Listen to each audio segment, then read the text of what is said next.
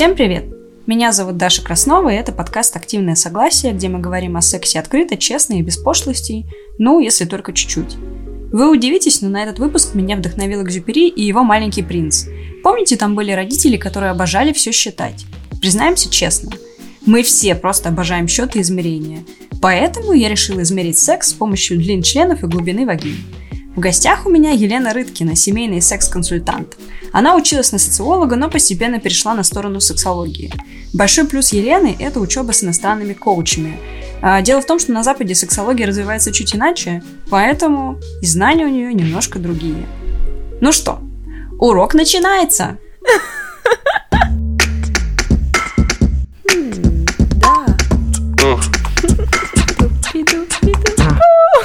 Что?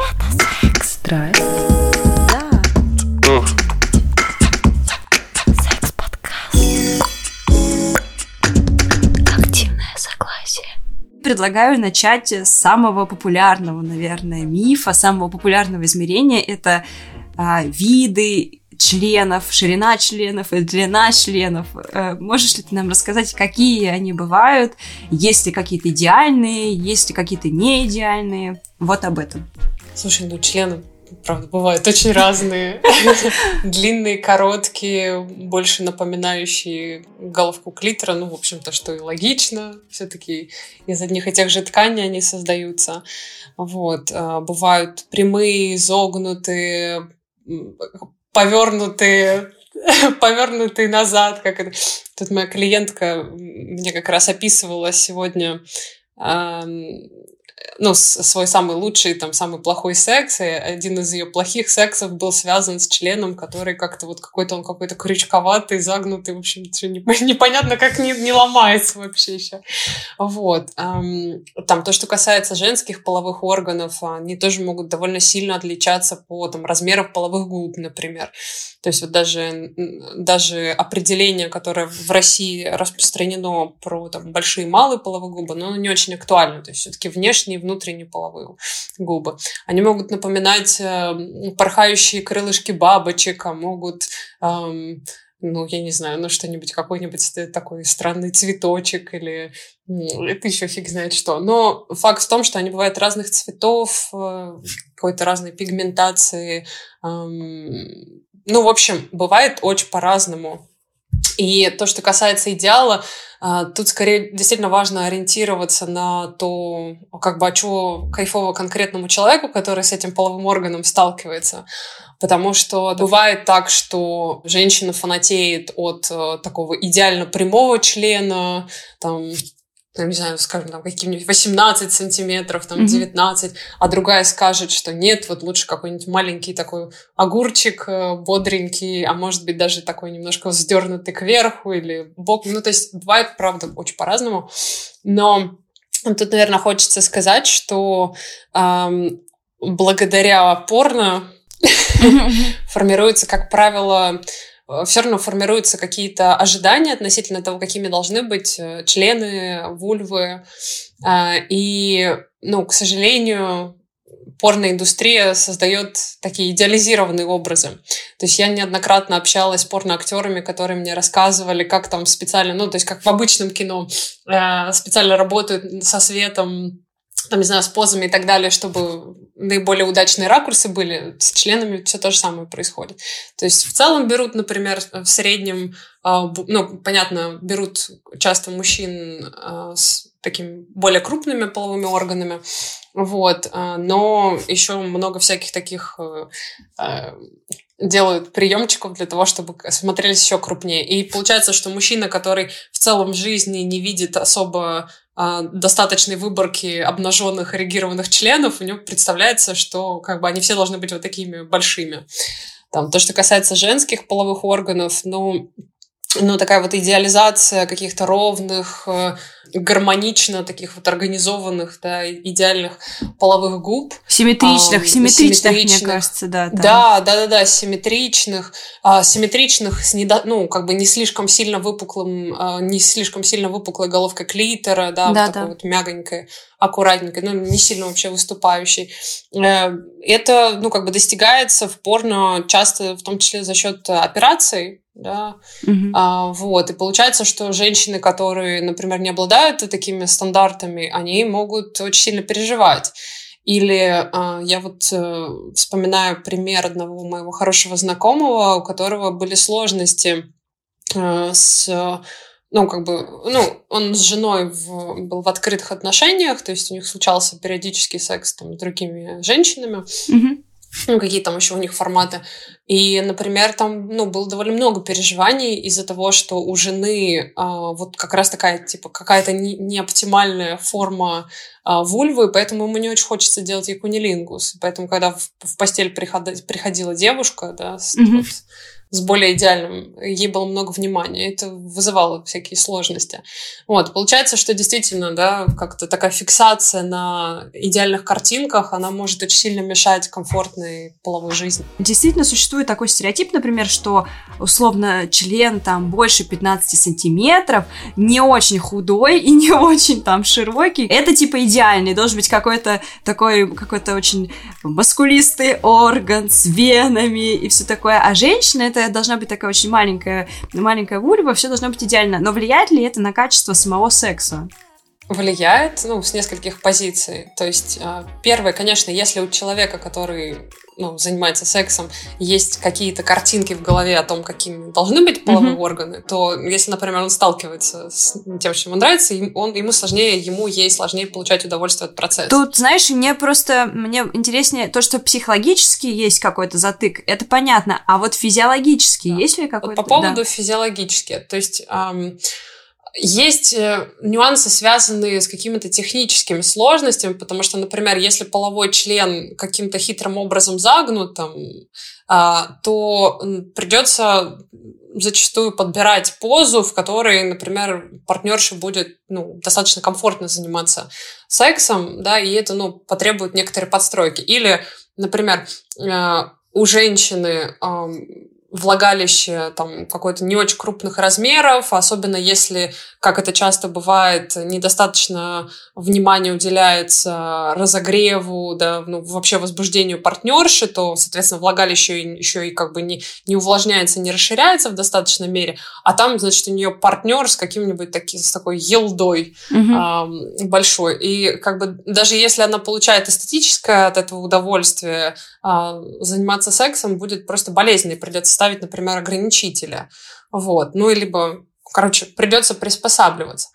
Есть, правда, знаешь, еще такие, ну, вот я просто даже свой пример приведу. У меня такое немножко прошлое связанное с технологиями. Я читала лекции про секс-тех. Mm-hmm. Вот. И зачастую я любила говорить вот о чем, что мы какой-то идеальный э, трансгуманистский мир э, будущего, в котором можно будет делать себе, ну и партнеру, соответственно, половые органы разных форм, размеров и так далее. Но у мужчин это связано с тем, что там, например, э, как бы, знаешь, как для анального секса лучше сам самый такой, ну, минимальный, да, чтобы mm-hmm. как-то комфортно было. А для вагинального секса средненький, да, вот чтобы как-то, ну, как-то ну, не слишком болезненно тоже было, да, но да. достаточно чувствительно. Вот, а для орального секса можно побольше, чтобы вот прям кайфануть. Mm-hmm. Да, и, и так, в принципе, у каждой там женщины будут свои какие-то э, представления.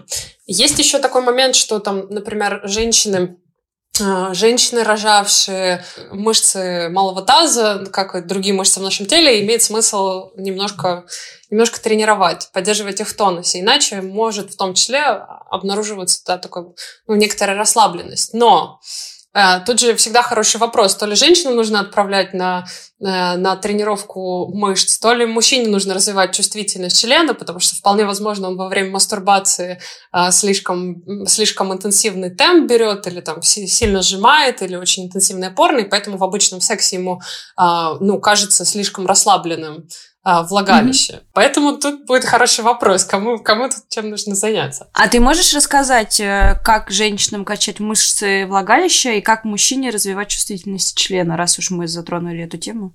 Начну с мужчин. Так нетривиально, потому что обычно да, да. женщины все время что-то делают, а мужчины Да, да, да. Это, это, это, просто, это просто мрак этого подкаста, на самом деле, потому что мы всегда говорим про то, что ну, женщины активные, э, что-то там изучают, развиваются, они задают вопросы. Да, ну вообще есть, э, наверное, самые такие и самые древние интересные практики эм, из э, даосской, то есть китайской культуры, и а, тантрической, индийской, вот, и там прям много всяких разных техник есть на, а, там, и на увеличение полового члена, на, ну, там на 1-2 сантиметра можно, вот. Есть э, техники, которые позволяют э, увеличить чувствительность, лучше управлять эрекцией, эякуляцией, не кончать, вот это все. На практике это, правда, очень прикольно, то есть у меня ряд партнеров так умели, Угу. Вот, и это, конечно, очень приятно. Есть э, какие, например, приемы?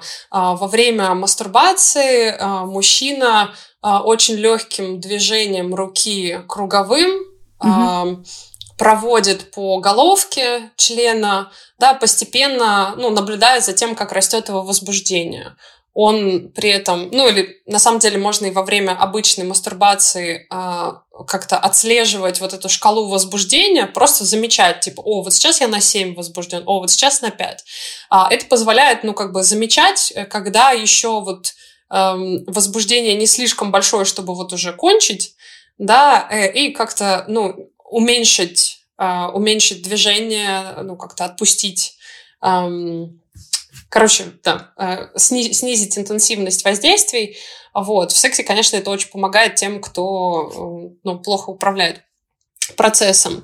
А, есть прекрасные упражнения, упражнения Кегеля для мужчин, точно так же, как и для женщин. Я не знаю. Ну, то есть, на самом деле, да, то есть и для мужчин, и для женщин у нас одинаковое строение, в общем-то, вот этого мышц тазового дна, и а, как для мужчин, так и для женщин полезная классная штука их тренировать. Причем ну, получается, одни мышцы управляют э, у, ну, у мужчин, э, собственно, у мужчин и женщин мочеиспусканием, да, то есть это вот такое, получается, у женщин это сжатие, э, сжатие входа во влагалище, а у мужчины, соответственно, ну, как бы член так немножко подтягивается. Mm-hmm. Второй вариант – это э, контроль э, мышц ануса. Самый простой вариант тренировки Кегеля – это во время мочеиспускания, э, когда идет струя, пробовать ее останавливать. Так делать просто несколько раз. Это самый простой вариант – то есть остановили, пустили, остановили, пустили. Как и во многих других случаях, для этого недостаточно исследований, поэтому mm-hmm. э, хороший вариант э, использовать это, ну, какой-то там условно первые несколько дней для того, чтобы просто сориентироваться, что это за мышцы, вот, а потом уже все-таки перейти на тренировку самодостаточную, то есть просто сидим в любой, в любой непонятной ситуации, сиди и сжимай мышцы малого таза. Это как минимум приятно. То есть, mm-hmm. вот, например, если даже прямо сейчас попробуешь пожимать, я попробовала, мышцы, я, попробовала, я попробовала. Как ощущение? Но, честно говоря, я, э, кстати, тут я немножко в теме. Ну, в смысле, я немножко понимаю, ага. там, что сжимать и где сжимать, и поэтому ага. я, я немножко понимаю, о чем мы говорим. А, если кто-то не понимает да. и слушает нас, попробуйте обязательно пожимать. Некоторые люди даже не понимают, а, когда сжимают мышцы, что именно они сжимают. Ну, типа, кто-то сжимает да. больше там зону ануса, кто-то больше какую-то еще, кто-то пресс вообще сжимает. Ну, то есть я знаю, что у некоторых людей вот эта вот дифференциация не происходит. Но это приятно, угу. действительно, да, это, это приятно. Да, это, это приятно, это можно, это можно использовать и во время мастурбации для усиления ощущений, там, во время секса. Ну, то есть есть практически прикольное применение. Конечно, ну, часто на тренингах э, рекомендуют использовать там яйца, использовать какие-то э, приложения, еще что-то. Все это можно, пожалуйста, если вы, особенно там, если прикольно с геймификацией, есть прикольные эти тренажеры с игрой, то есть ты играешь, и у тебя там, типа, вместе с персонажем там что-то происходит. Если кто-то не понял, то, то надо вставить в себя немножко игрушку и, и сжимать тем самым, да-да-да. Просто, может быть, не все да, понимают, да, как да, именно так. происходит эта игра, а эта игра происходит именно так. Да, все так. Вот. А, ну, то есть одна механика это через, э, соответственно, работу с, с мышцами малого таза, а, тут еще важный момент, что довольно часто э, женщины, когда начинают тренировать, э, перетренировывают, то есть как раз много внимания уделяют напряжению, как это касается, на самом деле, любой другой физкультуры. Мгм. То есть мы как-то приучены э, напрягаться, но расслабляться не очень умеем. Вот. А тут тоже очень важно, поскольку а, чувствительность а, влагалища может а, страдать. То есть если спазмированы мышцы, а, вот, то, соответственно, может быть там болезненно, некомфортно или просто недостаточно чувствительно. Мгм. Вот. Эм, Ну, и есть вторая, вторая механика по развитию чувствительности основная. э, Она уже воздействует на саму трубку влагалища. ну, а, То есть напрямую нельзя мышцы, ну, мышечную мускулатуру там развивать, но, например, через дыхание диафрагмы, которое есть в женских даосских практиках, можно, соответственно, э, как бы пускать, соответственно, вот эту трубку в движение, э, вот, и таким вот опосредованным образом э, очень прикольно развивается чувствительность. Есть такой стереотип, что если она, ну, это как мы уже говорили, да, не такая несимметричная, и внутренние половые губы больше, ну, или как выходит, да, за пределы внешних, а, то это значит, что у женщины было много половых партнеров. Все это сказки сладшеймеров. Да, да, это так. Вот, то есть э, вообще не парьтесь, пожалуйста, это просто индивидуальные особенности. И мне кажется, единственное ограничение, которое здесь стоит учитывать, это то, что если, например, размер половых губ каким-то образом мешает, ну там, создает излишнее трение, вызывает какой-то такой дискомфорт, то это единственная причина, по которой имеет смысл вот как-то всерьез озадачиться вопросом, попробовать там что-то исправить. Ну, либо если очень сложно с головой работать, не получается никак принять, то, конечно, пластическая хирургия есть и работает. И тут еще я Да. тоже хотела дать индульгенцию мужчинам, что маленький член не испортит секс. Так ли это? То есть давай еще Кон- раз это проговорим. О, боже То есть мы, же- мы просто вот. мы сказали, что большой Да. член может э, при- причинить боль, да, потому что ну Может слишком слишком много, конечно. но есть ограничители. То есть э, большому члену как бы проще, его можно ограничить, но маленький член это проблема или все-таки нет?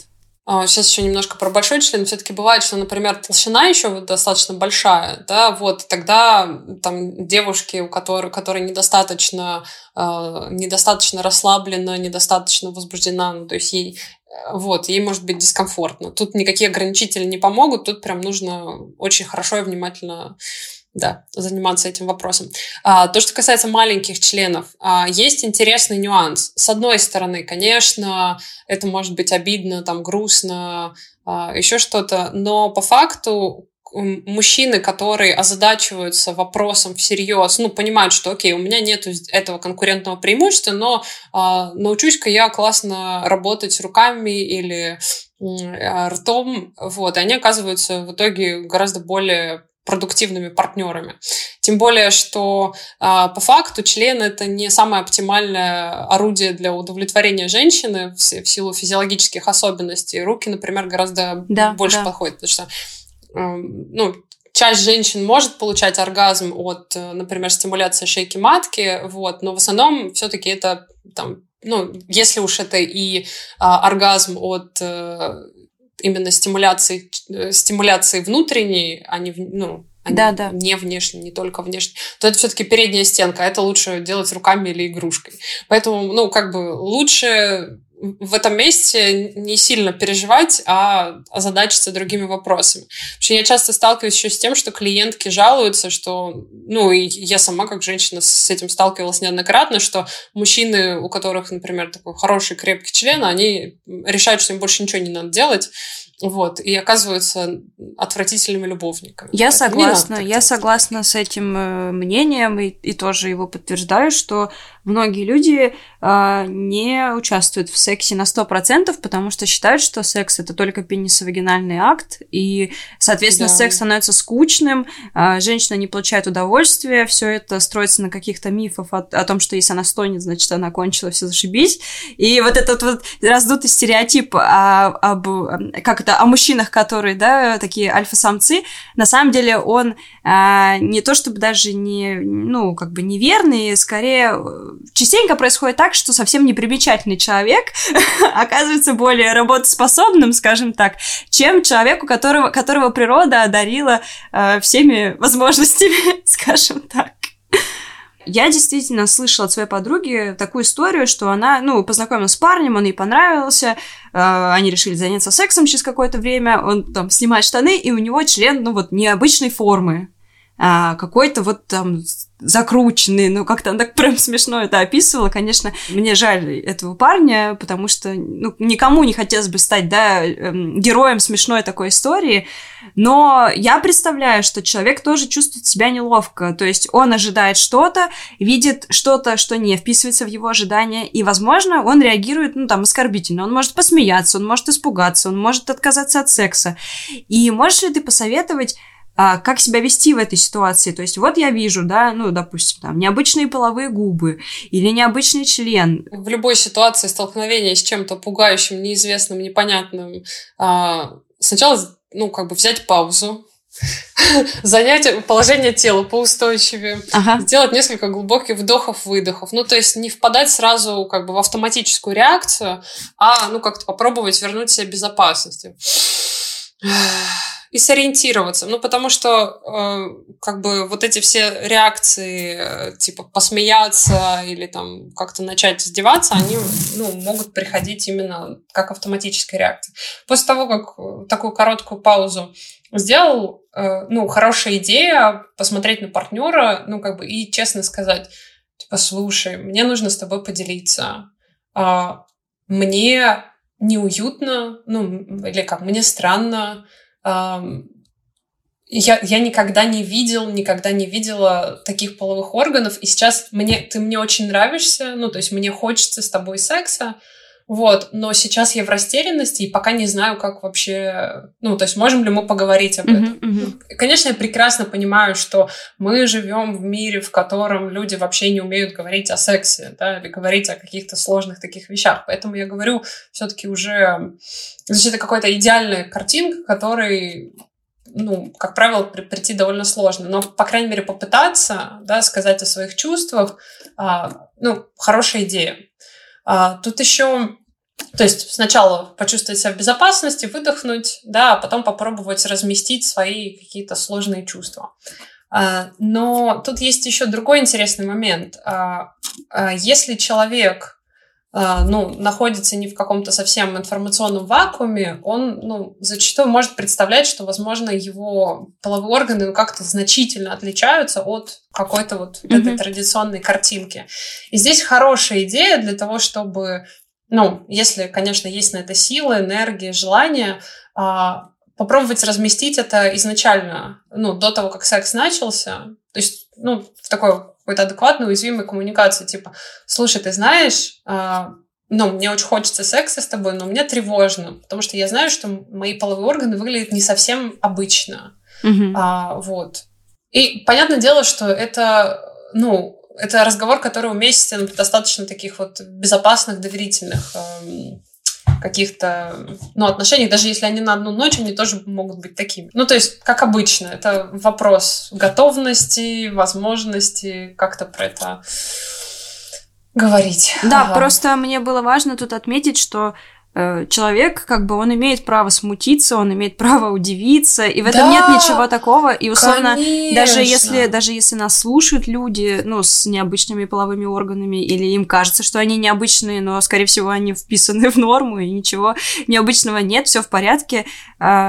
Э, они могут как бы тоже воспринимать это как нападение, как такую какую-то, может быть, агрессию, что типа э, человек может смутиться, но это ничего страшного, потому что он может просто не знать и не хотеть вас обидеть, и вы можете об этом поговорить, ну и все будет как бы хорошо.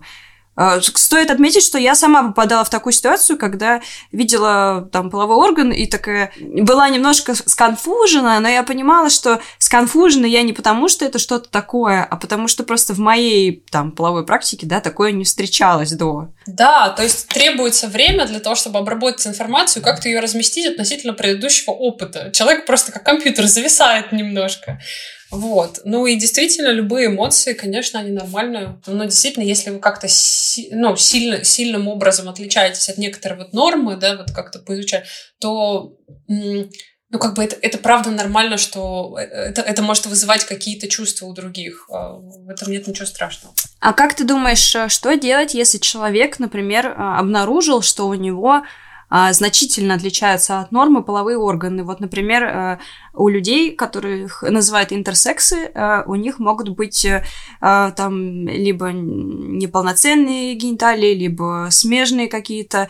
И я думаю, что человек, который далек да, от этой истории, наверное, он может быть как-то отделен от своего тела, ну то есть не принимать себя настолько, что не, не понимать, что с этим делать. Может быть, ты скажешь, кому можно обратиться, я бы в, этой ситуации поискала скорее какие-то, ну, я думаю, что они есть все-таки пока что только в больших городах, какие-то группы поддержки э, интерсекс людей, да, может быть, почитать немножко форуму, то есть это не моя какая-то, ну, не моя специализация, поэтому я здесь не могу э, с уверенностью говорить, но я точно знаю, что есть места, в которых можно получить поддержку, какие-то группы, группы обсуждения, э, форумы, где люди сталкивались с таким опытом. Что бы я делала, я бы, наверное, пошла к врачу спрашивать, ну, то есть, э, все ли ок. Для, у меня такой достаточно э, топорный путь.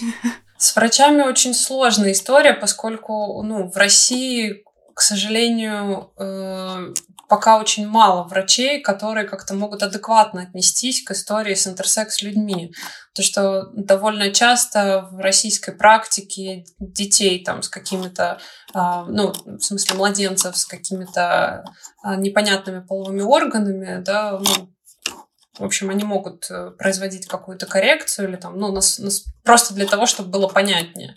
Вот, поэтому врачи в России, ну, как бы, только если вы, ну, то есть можно попробовать погуглить э, э, типа, я не знаю, ЛГБТ-френдли или интерсекс.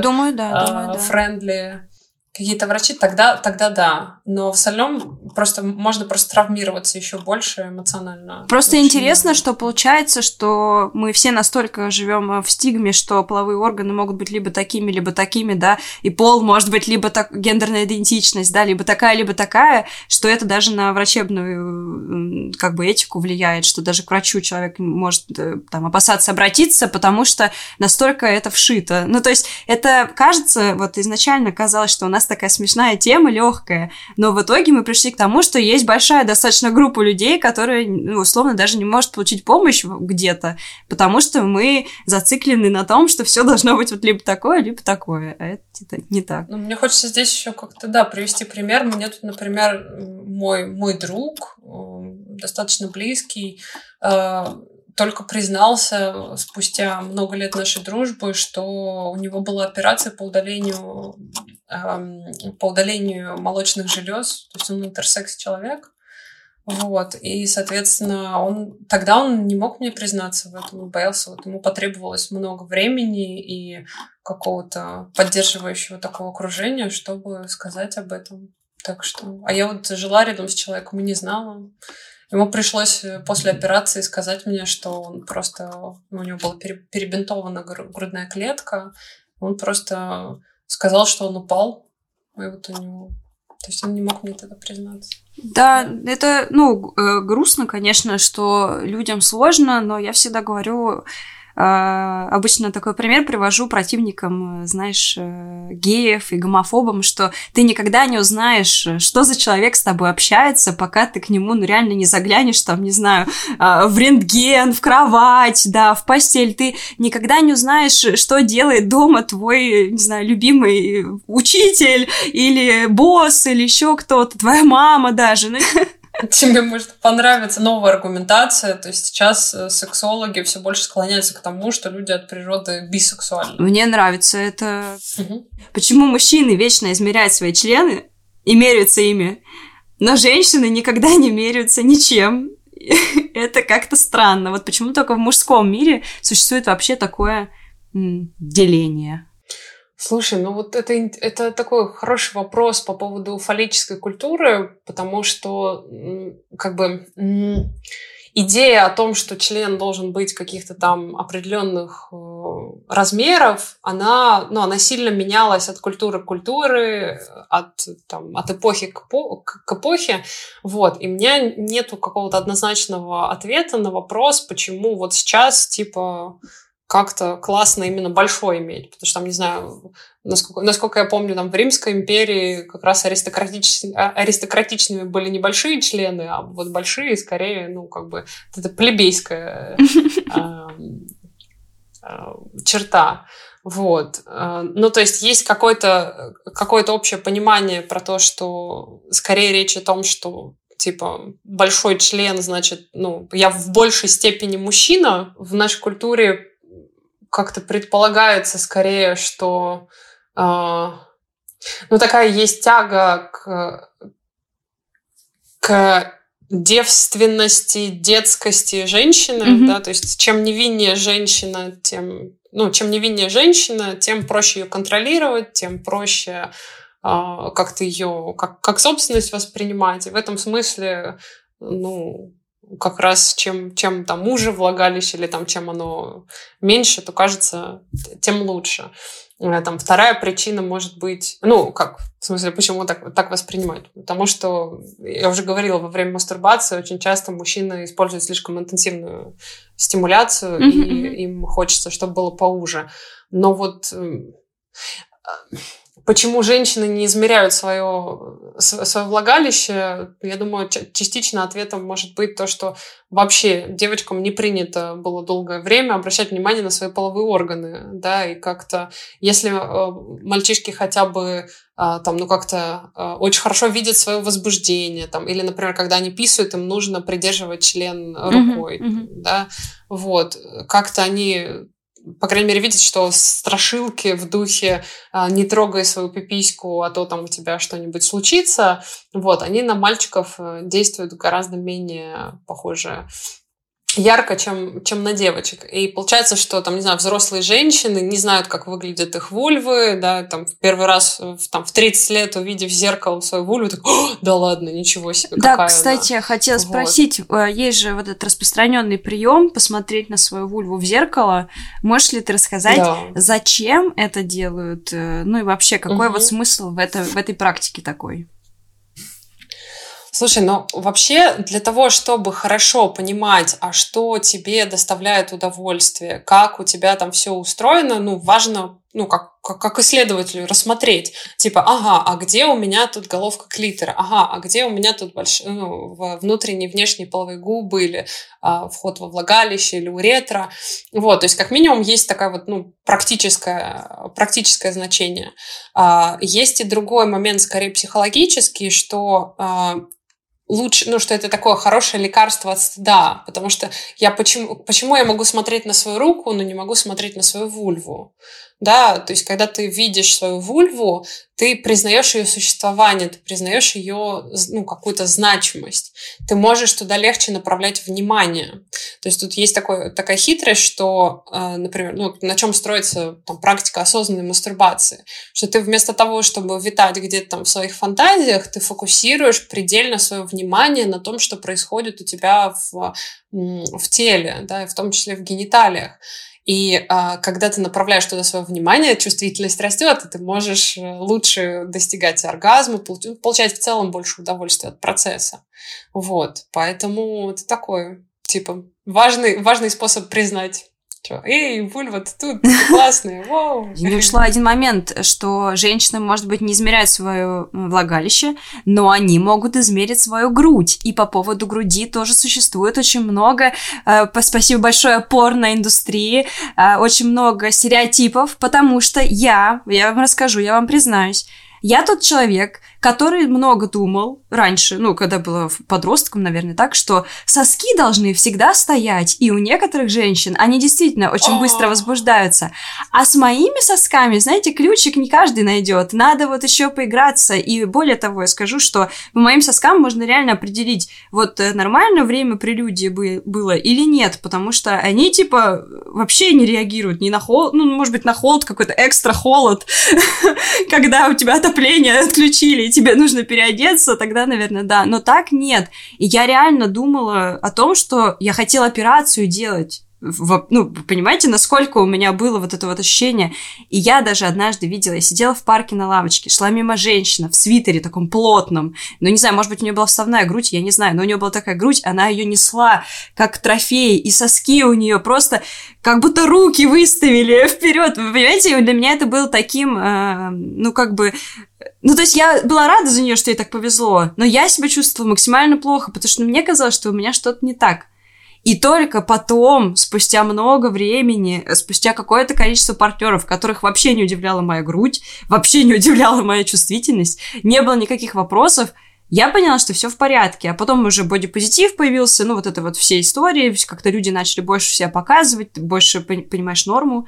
И вот, э, и думаю, что стоит поговорить, что грудь тоже бывает разная, и не знаю, и ореолы бывают разные, но вот это лучше ты расскажи. Ну, мало того, что они бывают разными, они же еще со временем могут меняться. То есть, особенно у рожавших женщин, чаще всего, ну, какие-то вот прям большие переживания приходят у женщин после родов, когда, например, грудь может немножко обвисать или сильно обвисать, или там как-то меняться ореол соска. Вот. И тут нету какого-то однозначного ответа. Ну, то есть, понятно, есть какая-то идеальная картинка, где мы хей-хей, а, такие бодипозитивные, принимаем и любим свое тело, но по факту ну, может быть сложно принимать, э, принимать эти изменения. Я бы здесь, конечно, рекомендовала ну, увеличивать некоторую насмотренность, ну, то есть окружать себя более разнообразно. И это касается то же самое, там, картинок, ну, типа, например, изображений Вульф. А, просто а, свое информационное поле заставлять э, побольше разнообразными изображениями а, обнаженных тел, разных форм, размеров э, и так далее. Хорошо ходить, например, в обнаженную баню, да, классная штука, вообще очень хорошо примеряет э, и ну, учит как-то видеть красоту. Можно, ну, есть класс, классная техника, например, можно а, каждый день внимательно рассматривать себя в зеркале и находить там, ну, то есть даже если есть, видишь какие-то сложные, там, ну, не, не, неприятные для себя черты, находить од, хотя бы одну классную, то, что ты видишь красивым. И на самом деле мозг постепенно переучивается замечать красивые вещи, вот. И уже через некоторое время, там, не знаю, через неделю, через две выясняется, что вау, у тебя, оказывается, много всего, чего прекрасного есть. Ну, это какой-то первый такой внешний подход, а второй, э, ну, то есть это, по сути, э, не только с грудью так можно работать, но и с любыми там органами, которые тебе не нравятся. А второй подход – действовать изнутри. То есть мы привыкли оценивать э, какие-то внешние показатели, но, например, если а, делать всякие практики с фокусом на удовольствие, то есть, например, такой чувственное движение, какой-нибудь ecstatic dance, может быть, какие-то массажные практики, самомассаж, и вот обращать внимание на то, какое удовольствие приносит тело. Тогда постепенно, ну, опять же, там, даже потанцевав, э, там, не знаю, обнаженный, а, закрытыми глазами, потом открываешь глаза и такая, у, ничего себе, это мое тело, которое принесло мне столько удовольствия. А, потихоньку это тоже позволяет перезаписывать а, такие вот а, ощущения от собственного тела. Ну или, например, классно сходить на фотосессию классному бодипозитивному эротическому фотографу, тоже а, в, Моск... в Москве, в Питере точно такие есть вообще замечательные, ну, в больших городах становится их все больше потрясающе терапевтичная может быть практика. Кстати, еще если ну, Европа когда-нибудь откроется для нас, можно ходить на европейские нудистские пляжи, если вы опасаетесь, что в России встретите какого-то знакомого, просто потому что э, у меня подруга недавно ходила и рассказывала, что опыт замечательный, было неловко ей одной, остальные были спокойны и совершенно не реагировали. Ну, то есть нам кажется, как мы представляем, что я прихожу на нудистский пляж, раздеваюсь, и все сразу же бегут меня трогать и, и пристают ко мне, а всем всем, всем было абсолютно все равно. Она сказала, что она замечательно покупалась, э, ощутила, как вода касается ее тела, и опыт, опыт был такой прекрасный, что даже вот, ну, я не была, но мне захотелось. Я даже немножко ей позавидовала. А еще люди очень любят считать волосы на теле. Это просто супер, супер тема. Но мы сейчас не будем, кстати, говорить про волосы в подмышках и вот это все. А, тут, во-первых, у каждого свои предпочтения. Мне, кстати, вообще всегда было плевать, э, что там с волосами. Я даже, знаете, когда смотрю фотографии женщин а, в альбоме Хельмута Ньютона, это такой фотограф, фотограф известный, у него там все женщины, ну, с волосами в области гениталий, и мне кажется, что это так естественно и красиво, ну, в плане они взрослые женщины, и это, же тоже какой-то есть вот этот синдром лолиты, что женщина должна быть вся такая безволосая. В общем, лично мне это не знакомо, надеюсь, вам тоже это не знакомо, и вы все бодипозитивные, но есть одна тема, что большое количество волос часто связывают со страстным темпераментом. То есть, если у человека много волос на теле, это значит, что он будет страстный в постели. Вот так ли это? Ну вот это, эта идея, она связана там с отношением ну, с, с количеством тестостерона, точно так же, как и идея про а, длину ног, что вот, например, коротконогие люди более стра... ну, у них сильная половая конституция. Вот. Я когда изучала, собственно, сексологию... Я, кстати, про ноги не слышала никогда. Да, есть так называемый трахантерный индекс. Да, он вот так смешно звучит. Трахантерный индекс – это, собственно, твой рост, разделенный на длину твоих, э, твоих ног. Ну, считаются от э, вот этой бедренной кости выступающие. Вот, и, соответственно, ну, как бы поэтому я очень, очень смеялась, когда, например, рассчитывала свой трахантерный индекс, и у меня там по, по, по нему, ну, я, я достаточно высокая, 178 сантиметров и длинноногая, по нему у меня супер слабая половая конституция, и я такая просто вот примерно вот так вот делала. Ну, понятно, что это только один из критериев, и он как бы связан с тем, что при, там, во время полового созревания, там, типа, если, ну, типа, если оно рано наступает, значит, было много тестостерона, это влияет на, на длину, собственно, костей, там, вот, вот на все, всякие вот такие штуки, а, в смысле, на вот формирование длины ног.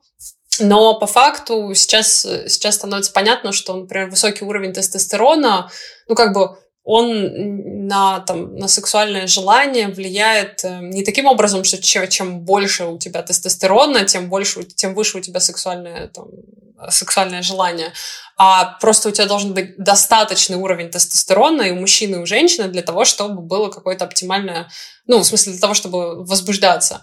А дальше уже играют значение много других факторов. Вот. И поэтому, ну, как бы вообще вся, вся история с, с половой конституцией, она же существует только в российской сексологии, вот. А, там, западной сексологии ну, ничего подобного там нету. И как бы она работает каким-то довольно странным образом. То есть не универсально, не, ну, не совсем понятно, насколько на нее вообще можно опираться. Поэтому я бы с большой осторожностью смотрела на подобные подобные классификации. Был как-то так смешной у меня вечер, я как раз изучала, готовилась к подкастам, изучала тему половой конституции и сидела и своим подругам задавала вопросы, и я такая стою э, с телефоном и говорю, так, а теперь скажи мне, по какому типу у тебя волосение? Кудрявые волосики? Прямые волосики? Они такие, Даша, мы не хотели, чтобы ты это знала про нас. Я говорю, мне для исследования. Да, да, да. Слушай, да, я еще такая, я помню, э, разбирала, ну, то есть у меня по учебе была э, такая таблица, о, я даже ее вот сейчас открыла, потому что, ну, мне, мне стало очень любопытно. Э, то есть, типа, например, у женщин для рассчитывания э, там слабой, средней, сильной половой конституции учитываются показатели первой менструации, регулярность, трахантерный индекс, возраст первого оргазма, первый оргазм после начала овласения лобка, возраст достижения стопроцентной оргазмичности, характер течения беременности, рода, возраст наступления климата комикса.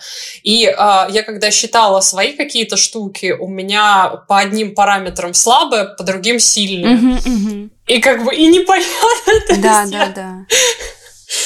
Вот, ну, в общем, много вопросов, но мне очень понятно вот это желание, стремление как-то вот э, количественно измерить, э, вот как, как-то, как-то нормализовать этот процесс, но по факту все попытки, они проваливаются. И, ну, современные сексологи приходят к тому, что действительно эта норма, она очень, очень сложная, трудноуловимая, еще и меняется от эпохи к эпохе. Для женщины может быть важна высота, ну, точнее, длина от входа пенисового влагалища до головки клитора, потому что если она, соответственно, меньше, э, меньше дюйма, э, то есть 3-14 сантиметров, а, ну или равна, то это означает, что она достаточно близко находится к влагалищу, и, например, во время разных поз, во время пенисовагинального секса головка клитора может стимулироваться, да, и проще достигать оргазма. А если дальше, то есть вот у меня, например, дальше довольно заметно, то чаще всего ну, будет требоваться прямая стимуляция с помощью руки, э, языка там, и так далее. Ну вот, как бы вот это важно учить. Классно. И теперь я предлагаю перейти к измерениям, скажем так, вот полового акта и предполового акта. И вот многие женщины не получают оргазм не потому, что они не могут получить оргазм, а потому что на прелюдию тратится слишком мало времени. И я сравнительно недавно прочитала у сексолога, что на прелюдию надо тратить примерно 16 минут, кто-то это высчитал сколько нужно тратить время на прелюдию, и так ли это, есть ли какой-то тайминг? Я, я тут в субботу была на фестивале на зломаме, такой классный лекторий да, да, про, знаю, да. про секс, и там, ну, я читала лекцию про БДСМ, а до меня был Евгений Лишунов, а, врач, а, который рассказывал про всякие такие физиологический процесс. И он угорал на тему того, что, ну, типа, российские сексологи говорят, что, а, значит, э, средний половой акт мужской длится 10 минут, а женщины для такого, для достижения оргазма нужно 20. И такой вопрос. То есть нужно двух мужиков как минимум. Да, да, да, да. Вот, то есть есть, есть много несостыковок здесь, и а, все попытки как-то посчитать эти вопросы, они, ну, опять же, такие довольно спорные. Здесь какой, что важно учитывать? Во-первых, все-таки секс это не, не только пенисо-вагинальный контакт. Поэтому, если, например, выясняется, что в конкретной паре женщине нужно, например, э, ну, достаточно длительная прелюдия, да, пожалуйста, сначала займитесь оральными, ручными ласками, поиграйте игрушками, сделайте массаж, все что угодно, а потом только пихайте в нее свой член да, когда уже, то есть вот, и тогда уже, как, когда, э, вот кто-то мне сказал такой классный критерий, что, а, вот, да, да, да, у меня хороший знакомый сказал, что, типа, засовывайте член в женщину только когда она уже просто требует от вас этого, что она уже просто такая не может. Да, есть, да, ну, это хорошо. И это может быть хороший вариант, но при этом есть женщины, которым не нужно такого разгона, они будут ненавидеть вас за прелюдии, а, вот, они будут хотеть, чтобы вы прямо сейчас схватили их, оттрахали и как бы, и все, не нужна им никакая прелюдия. Поэтому нужно понять, как, как работает конкретный человек в паре, что ему, ей нужно, подходит, не подходит, вот. Это все достигается экспериментальным путем. Многие люди, э, многие мужчины э, учатся держаться, да, не знаю, час, а женщина лежит и думает, господи, да когда же это все закончится, я пойду попью кофе. Это, ну, как бы, это верно, но не совсем. То есть все зависит, конечно, от качества, качества этого секса. Потому что есть, например, прекрасные э, практики, которые не имеют э, доказанной научной эффективности, но практики очень их любят. Это как раз даосская, тантрическая традиция. Э, я сталкивалась с такими партнерами, это правда классно, которые умеют хорошо контролировать эрекцию и экуляцию, э, э, получать оргазм без эякуляции. Соответственно, секс может длиться столько, сколько, например, хочется женщине. Вот. Вот сколько, сколько будет, столько и будет. Но тут же вопрос еще в качестве этого контакта, в качестве этого секса. Да, тут я и имела в виду, что когда это просто типа э, часовое трение или жесткая долбилка, э, ну, конечно, ничего приятного с тобой не происходит. И причем долбилка может быть как членом, так и руками. Э, сделать неприятно, и, и языком условно можно слишком надавливать на чувствительный клитор, и это все будет неприятно. И время продолжительности никак, ну, продолжительность продолжительность этого акта не принесет никакого удовольствия да. человеку. Ну и как бы в целом, а, чем дольше вы, например, в отношениях, особенно если вы живете вместе, тем, ну, как-то нужно во многих, в большинстве случаев нужно, типа, двигаться постепенно, разогреваться, там, поднимать вот этот огонь, там, ну вот. Хотя, опять же, есть дофига исключений. Поэтому самый верный вариант – это узнать, как вообще бывает, а потом уточнить, а как это у вас работает. Угу. А, и интересно про количество секса в неделю, конечно же. Сколько должно быть секса в неделю, потому что есть люди, которые говорят, а у меня там 7 раз в неделю, и типа это круто, а человек, у которого не 7 раз в неделю, он как будто стоит как обосранный, хотя ему, может быть, даже не хочется 7 раз в неделю. Вот про это, пожалуйста. Да, мне тут э, понравилось э, сразу показательный такой пример. Э, проводили исследования на там, более чем тысячу мужчинах в возрасте от 40 до 70 лет. И, значит, у них э, вычислили, что э, ну, секс 2-3 раза в неделю регулярный, ну, как-то статистически там, связан с, со снижением риска сердечно-сосудистых э, всяких заболеваний. Ну, это долгосрочное было лонгитюдное исследование. И мне тут сразу стало любопытно, что, собственно, женщин в этом исследовании нету. Потому что, как правило, тот секс, о котором мы говорим, вот российский, это, ну, назначает, что там мужчина мастурбирует, а женщину. Угу. Вот. И это эффективно, классно, и действительно, как хорошая физкультура, может хорошо помогать, в общем, ну, классно действовать. Или там, например, для, ну, важно для профилактики простатита качественное там высвобождение спермы, там, регулярное. Все, все это здорово. Но проблема тут в том, что а, скажем так, регулярный секс это важно для того, чтобы, например, поддерживать э, классный контакт э, в паре. Да, это может быть классным способом снизить стресс, увеличить доверие, близость. Там много всяких приятных для этого нейромедиаторов выделяется у нас. Но это должен быть хороший секс. Хороший секс для обоих партнеров. То есть это означает, что вы можете хорошо коммуницировать свои желания, это означает, что вы хорошо понимаете, а, где там у кого чего приятно, да, можете как-то отдавать, брать, вот, вот, вот это вот все. А, и большинство людей этого не умеют. Поэтому два-три раза, хренов... два-три раза хренового, нежеланного из долженствования секса это очень плохо для здоровья. Поэтому, ну, как бы классно, эм, особенно ну, в длительных отношениях в целом хорошая идея бывает в том числе планировать, приоритизировать секс, все, все это здорово, но работать над его качеством. Опять же, нету научных достоверных подтверждений, это из, из даосских практик, э, это называется интервальный секс без эякуляции. Вот, то есть э, можно рассчитать значит, по формуле возраст минус 7, и после этого разделить на 4. И а, это количество дней, а, в течение которых нельзя кончать. То есть, условно, раз в 10 дней, раз в 7 дней. А, это, связано с, это связано с тем, что а, как бы с увеличением возраста уменьшается выработка тестостерона. И предполагается, что, соответственно, типа, ну, если, мол, ты кончаешь, ты теряешь энергию, ты теряешь, теряешь силы, вот. И вот есть оптимальное, короче, количество дней, которые ты э, можешь, э, ну, которые тебе не полагается кончать с эякуляцией. Ну, да, мой партнер, например, эту историю практиковал, ему очень нравится, прикольно. Ребята, которые практикуют другие даосские практики, им тоже нравится, но много вопросов, конечно, к тому, насколько это все достоверно. Так, и сейчас мы как раз тоже, вот ты заговорила про мужчин, и мы переходим к любимому мужскому мифу, а, а моя женщина кончила пять раз за ночь.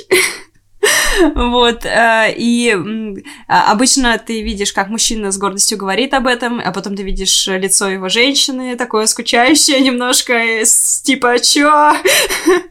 Ты вообще ничего про меня не знаешь, и хочется Наверное, поговорить о том, сколько раз за ночь может женщина кончить, существует ли множественный оргазм, что это вообще все такое и с чем его едят. Сразу придерусь к фразе «за ночь», Значит, например, ночью хорошая идея спать. Ну, то есть, если вы очень молоды, там, не знаю, лет до 20, может быть, до 25 еще ладно заниматься сексом ночью, но в идеале, чем старше вы становитесь, тем больше вам надо спать. Ну, в смысле, ночью надо спать, э, в том числе ночью вырабатывается тестостерон, который необходим для оптимального сексуального желания, еще для кучи всяких вещей, вот, и для того, чтобы стресса было меньше. А, поэтому ночью, пожалуйста, спите. Угу. А, Хорошо. А, но, да, э, ну а так, то, что касается способности к множественным оргазмам, в принципе, ну, во-первых, не только женщины, но и мужчины могут испытывать множественные оргазмы. Вот. В целом схема такая обычно, что, ну, вот есть э, фазы, собственно, сексуального, ну, цикл сексуального, скажем так, этого контакта, а, что у нас сначала происходит, соответственно, возбуждение, потом мы выходим на фазу плато, когда такое ровное держится устойчивое возбуждение, и потом оно, ну, как бы достигает критической, критической точки, э, оргазм, разрядка, да, и уже рефракторный период. Так вот, у женщин, в принципе, ну, просто про мужской оргазм множественный там чуть-чуть сложнее, вот, и мы этот вопрос не будем разбирать, про это исследование как бы особо, ну, вообще нет. Но получается, что женщина, в принципе, может э, с высокой точки, ну, после оргазма, не упасть сразу вниз, то есть мы диаграмму такую изображаем, не упасть э, с высокой горки вниз, а задержаться достаточно высоко и, э, по сути, с фазы плато, опять же, выходить при правильной стимуляции там, да, на, на, на новые оргазмы. В целом, по каким-то субъективным критериям получается, что там у кого-то это могут быть более сильные оргазмы, у кого-то наоборот, э, ну, все менее-менее выраженный. Кто-то вообще не может выйти на второй оргазм, но и не чувствует, в общем, то, что нужно. Поэтому тут, опять же, хороший вопрос, а как бы, а зачем это надо? То есть, например, э, по факту, зачем может быть нужен там множественный оргазм? Если возбуждение в половых органах избыточно, его нужно еще разряжать.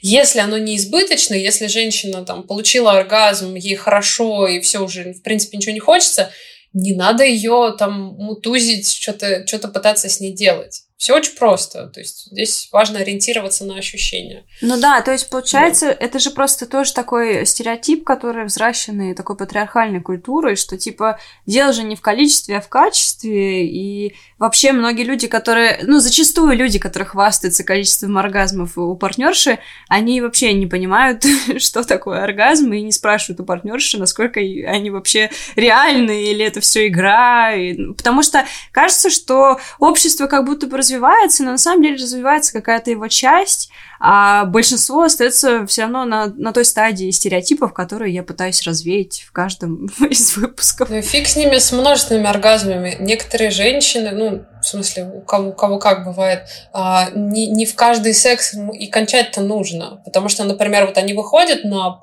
плату, им там хорошо, классно, у них не, ну, не получается какого-то избыточного возбуждения, им не надо им как-то пытаться э, срочно, срочно себя на более высокий уровень возбуждения добить. Ну, не надо, им, им хорошо. То есть единственный критерий, который здесь имеет смысл учитывать, да, там, над, нужен ли мне оргазм или нет, там, первый, второй, третий, четвертый, пять, ощ, ощущение ну, как бы такой неудовлетворенности, ну, то есть, как правило, там, избыточное напряжение в половых органах, да, вот, которые хочется как-то разрядить. Это как, я не знаю, вот у вас чешется, вот, и вам очень надо почесать. Да, вот такой, потом такой, может наступить разрядка, может удовлетворение, а может захотеться почесать еще. Нужно ли знать, сколько было партнеров у твоего партнера до тебя? Это любят одинаково и мужчины, и женщины. Э, и вот э, и влияет ли это знание хоть на что-либо? Опять же, все сильно зависит там, от ценности установок и так далее, потому что э, кому-то будет прикольно узнать, а как у тебя было в прошлом, ну, то есть, условно, как, что ты уже умеешь, а, что ты пробовал, что получилось, что не получилось, что пробовали твои партнеры, а, вообще про что ты, про, ну как бы про что вообще может быть наше там сексуальное поле, Потому что одна из больших проблем у людей, что они такие, типа, думают, окей, вот у меня были какие-то там, ну, какие-то у меня есть фантазии странные, или какие-то вещи я практиковал, о, о господи, а вдруг мой партнер подумает, что это странно. Вот. И чем прозрачнее это пространство, тем, ну, как бы безопаснее, тем свободнее вы можете что-то там прикольное практиковать и превращать, э, ну, короче, превращать ваш секс в место для творчества и игры. Вот. С другой стороны, ну, то есть, если действительно кто-то из вас или оба находится ну, под сильным влиянием там, всяких там патриархальных стереотипов, и это какая-то сложная для вас тема, ну, не надо заставлять партнера выслушивать, э, какой у вас там был секс в прошлом. Ну, не надо. Вот, касается как мужчин, так и женщин. А, хорошая тема вообще начать аккуратно прощупывать эту почву, там типа, а вот ты знаешь, я, ну, искренность вообще самая лучшая вещь. То есть э, там даже на каких-то первых этапах отношений можно выяснять, типа, осторожно, типа, слушай, я почувствовал, я чувствую потребность в том, чтобы тебе рассказать. Как ты к этому отнесешься? Что ты вообще про это думаешь? Это классный способ вообще, кстати, сразу понять, а человек с вами одного вообще поля или нет. Потому что, например, если для вас в ценностях очень важно, чтобы можно было открыто обмениваться прошлым опытом, своими фантазиями, желаниями и так далее, а рядом с вами человек, который вообще в ужасе от всех этих вещей и вообще мечтает, чтобы вы были девственницей, но у вас не получится какого-то классного опыта. Пожалуйста, это вот есть прекрасная формула, мне очень нравится а, моего учителя Риду Михалка, а, date your species да, то есть э, встречайся с тем, кто вот одного с тобой вида. Да, да, а, это классно. И вот, и вот это позволяет, ну, как-то классно классно вообще состыковаться. Но еще здесь еще один важный момент. Почему классно, когда у тебя есть достаточно большая выборка опыта потому что ты можешь тогда лучше понимать, что для тебя работает, что нет, а, каких ситуаций избежать. Но только в том случае, если эт- этот опыт был получен ну, таким плюс-минус осознанным способом. То есть, если, например, весь ваш сексуальный опыт это под э, алкоголем, наркотиками, ну, в каком-то там, ну, в общем, сильно измененном состоянии сознания, то, ну, как бы, скорее это может быть, например, не то чтобы я как-то осуждаю, что, ну, типа, по-разному бывает, у меня в том числе бывал всякий разный опыт, просто в такой ситуации, скорее всего, э, ну, сложно будет вообще хоть что-то понять э, про себя, и плюс, э, скорее всего, э, еще там накапливается какое-то количество травм, психоэмоциональных, физических, которые потом придется разгребать. Мне хочется здесь привести пример такой культуры Кремниевой долины. Да? А, то, что на самом деле там, а, по сути, квалификация человека измеряется количеством ошибок, которые он совершил в бизнесе, количеством неудачных бизнесов. Это означает, что достаточное количество было совершено ошибок, и, в общем-то, человек понимает, э, его область незнания, она гораздо шире, точно так же, как область знания. А, то есть должен смутить так, человек, который, скажем, там, ну, возьмем какой-нибудь средний возраст, там, от 25 до, до 35, допустим, э, до 45, не знаю, любой. Э, и он скажет, у меня был там один партнер, два. Это должно смутить. Да не обязательно. Я тут сразу вспоминаю пару своих клиентов, которые там родили троих детей, там в 14 лет они начали а, свои там романтические отношения, довольно быстро поженились, но вот там в 30 с хвостиком они в итоге не, ну как-то у них классно было, но в итоге они разошлись. как раз, кстати, когда начали открывать поля моря.